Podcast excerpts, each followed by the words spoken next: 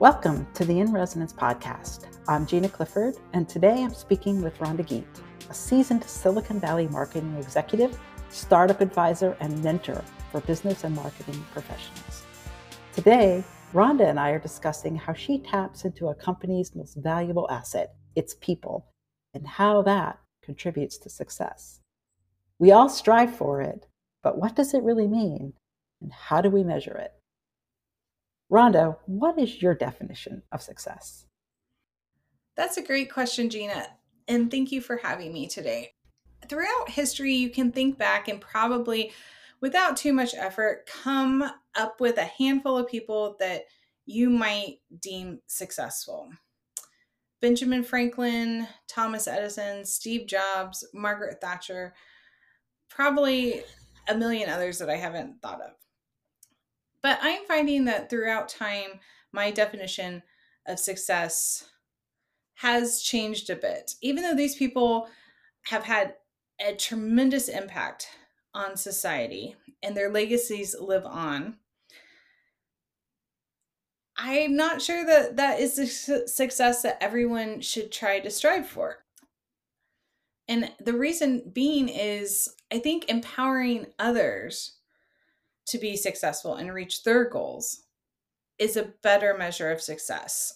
And it's a way to also make an impact and have your legacy live on. Even though, you know, Steve Jobs was a visionary, as my desk shows from all the Apple products that I have. You know, I think if you read his book, hit it really came down to what is your legacy?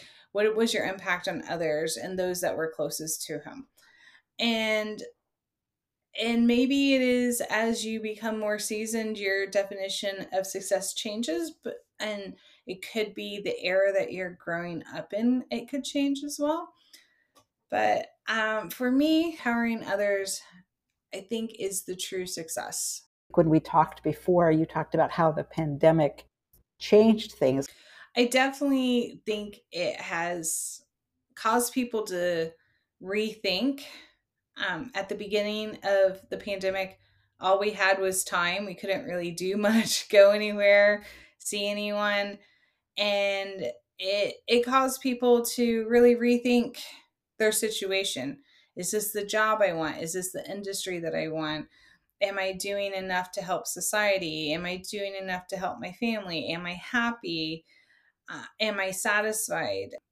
You know, the pandemic really gave us nothing but time to sit and contemplate different aspects of our life and our being. And I think you're seeing that with the great resignation that has happened, even now with layoffs from companies. Other companies are still having a hard time hiring, even though there's a huge job pool out there. I think people are just taking the time to stop and reset and really assess what is meaningful for them. And I think in turn, coming back to what is deemed successful for them.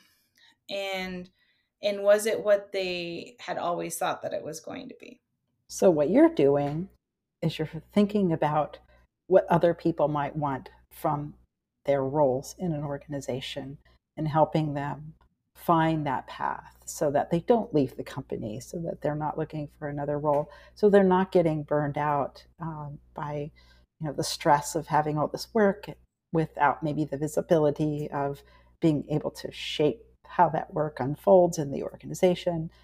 Um, so it sounds like you've tapped into something really powerful that maybe a lot of other companies uh, are not thinking about, or at least not the way that you're defining it. So when you say empower others, what do you mean by that?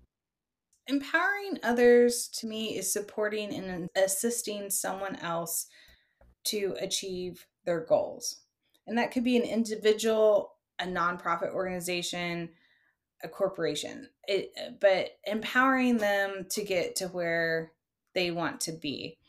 And you made a comment of finding out about people in an organization, in a company that might not be in the place that they want to be and trying to help them find where they want to be. And I've kind of always done that with my career. At a past company, I had this woman who reported to me and was very good at her job. She could do anything that I gave her, but her true passion was PR. And as a manager, I wanted her to get to the point where she was happy and successful and doing something that she was really excited about. And planning that path out with her and seeing can we get you from point A to point B uh, was really exciting for me as a manager because she was really excited. And if you're really excited about what you do, you perform better, you're more motivated, you um, also help the company achieve their goals because you're excited about what you're doing. I, I found that it was more difficult to convince my manager and the company that this was a good thing to change her role and move her to this position and then have to rehire to replace her um, and basically expanding the headcount on my team that I had not accounted for. Uh, but I felt like it was the right thing to do. You know, it turned out really well for the company, and uh, I feel like I had a stronger team within that company. But what was even better is that step put her on a path to going and founding her own PR agency and she has been wildly successful since then and i am so excited that i was able to have a little piece in helping her get to where she wanted to get to yeah that's a wonderful story what are some other success stories that you have and could you talk a little bit about how you you measure that success? That's a great question because as a marketing person, I measure everything. so even though empowering others is something that I do uh, because I enjoy it, I do also like to see people that I work with become successful. And I'm always kind of measuring it in the back of my head. I volunteer for an organization, Kappa Delta Sorority, and I sit on their national leadership team. And my role is to help connect recent grads, whether it's a couple years or a few more years out of college, with um, soon to be graduated collegians with each other in the mentoring program. I started this program at the start of the pandemic mainly because I, I wanted to help people who had lost their jobs and to benefit from each other. I'm happy to say that we have over 300 matches in the organization for the mentoring, and we have about 20,000 people on the private LinkedIn page that helps support and find jobs for people who have lost their jobs. It started with the pandemic. Now it's it's grown to a bunch of people unfortunately currently being laid off. And, you know, it's everything from how to interview, tweak your resume, introductions to companies, companies that are hiring. So to me, seeing this private page go from not being super active to having over 20,000, uh, or I guess almost 20,000 members now on it, and having this mentorship program grow from one person suggesting, Hey, is there a mentor pro- program? I would really like to find a mentor for X, Y, and Z industry. Growing from nothing to over 300 people is very exciting for me because now I'm helping empower a larger group of people. It's not empowering others doesn't have to be one on one. It just it doesn't have to be you talking to someone and, and seeing them grow and achieve something, it can be on a much larger scale. And it's something that's very near and dear to my heart. And I I am very humbled by how well it has grown and taken off. And I love the stories that I hear of internships, especially now with the summer winding down. One member just posted that she ended her internship. She's accepted to law school and she already has a part time job lined up all through this organization. So I'm super excited to help people on a larger scale. Yeah, that's really exciting. And the measurements that you use, literally the number of people that you can pull into this program and then to see their success stories and to see them grow as part of it and uh, follow them through their careers, that's that's an amazing way to empower others. So thank you for that those stories. Uh, to me, what you're describing is leadership. Do you think, though, that there's enough focus on empowerment among leaders? You know, what, what more could be done to tie corporate success to people, in addition to just meeting financial goals? And what have you seen that works? I think that's an excellent question. It is leadership. It, it does come down to to being a great leader and one way to be a great leader is power others. Finding talent that is amazing is is hard to do. And once you hire someone, finding their strengths and, and coaching them to achieve their goals, whether that's personal, professional, a combination of both, is um, is something that I think more managers and executives should do. I think some of the more successful companies, you see that. You see that they have a focus on leadership and they balance that with their their area of expertise. And you know, they can have a great vision, a great product, all of that, but having that strong leadership at the top level and having that trickle down and having that be a focus for the company, I think in turn makes them successful not only financially, but uh, it, they also keep employees longer. And, you know, they say happy employees lead to happy customers. So I, I do think it's something that can be done rather well and it, it's it doesn't take a lot of effort it just takes a little thought of going the extra mile you know, a company that comes to mind for me is Spanx. sara Blakely founded this company. There's this great video of her talking about her company and how so many people doubted her from the very beginning and wasn't sure that this was even a product that should be made had so many people not invest in her and, and turn her away when she was trying to start this company. And, you know, recently it got bought. The video is so inspiring. You can find it online. But you could tell that she just valued her employees, that she wanted to lead and inspire them. And, you know, like most companies, you know, you get bought, you go public. That's kind of the end goal. And, you know, she could have just said, thank you. You know, I couldn't have done it without you.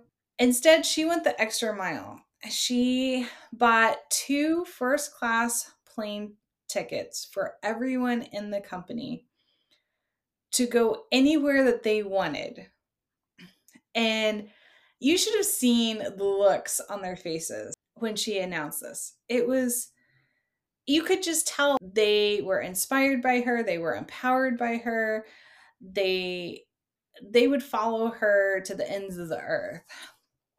And because she inspired all these people and she empowered all these people and was an amazing leader, her company grew from nothing to a, a huge company that got bought and and she turned around and shared that wealth with them.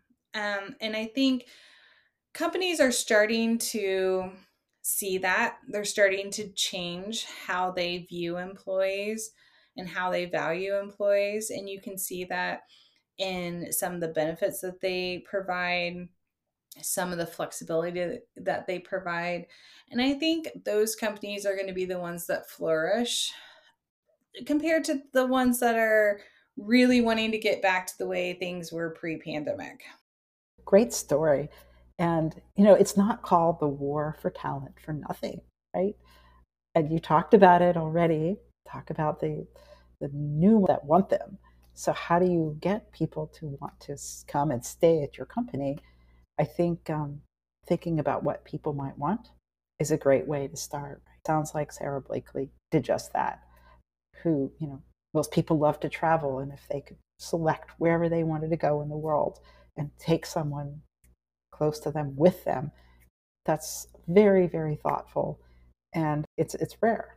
I don't see that as being the norm in organizations. So if that becomes a trend, I'm all for it. Is there anything else that I didn't ask you that you'd like to share, Rhonda? Everyone needs to define their own success.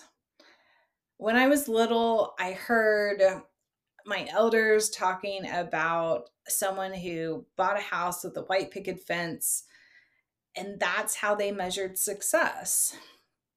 And then as a woman throughout my life, I've heard people talk about success being running a household, having the 2.5 kids, all the way up to being a CEO and doing it all, which by the way, you can't. You need help.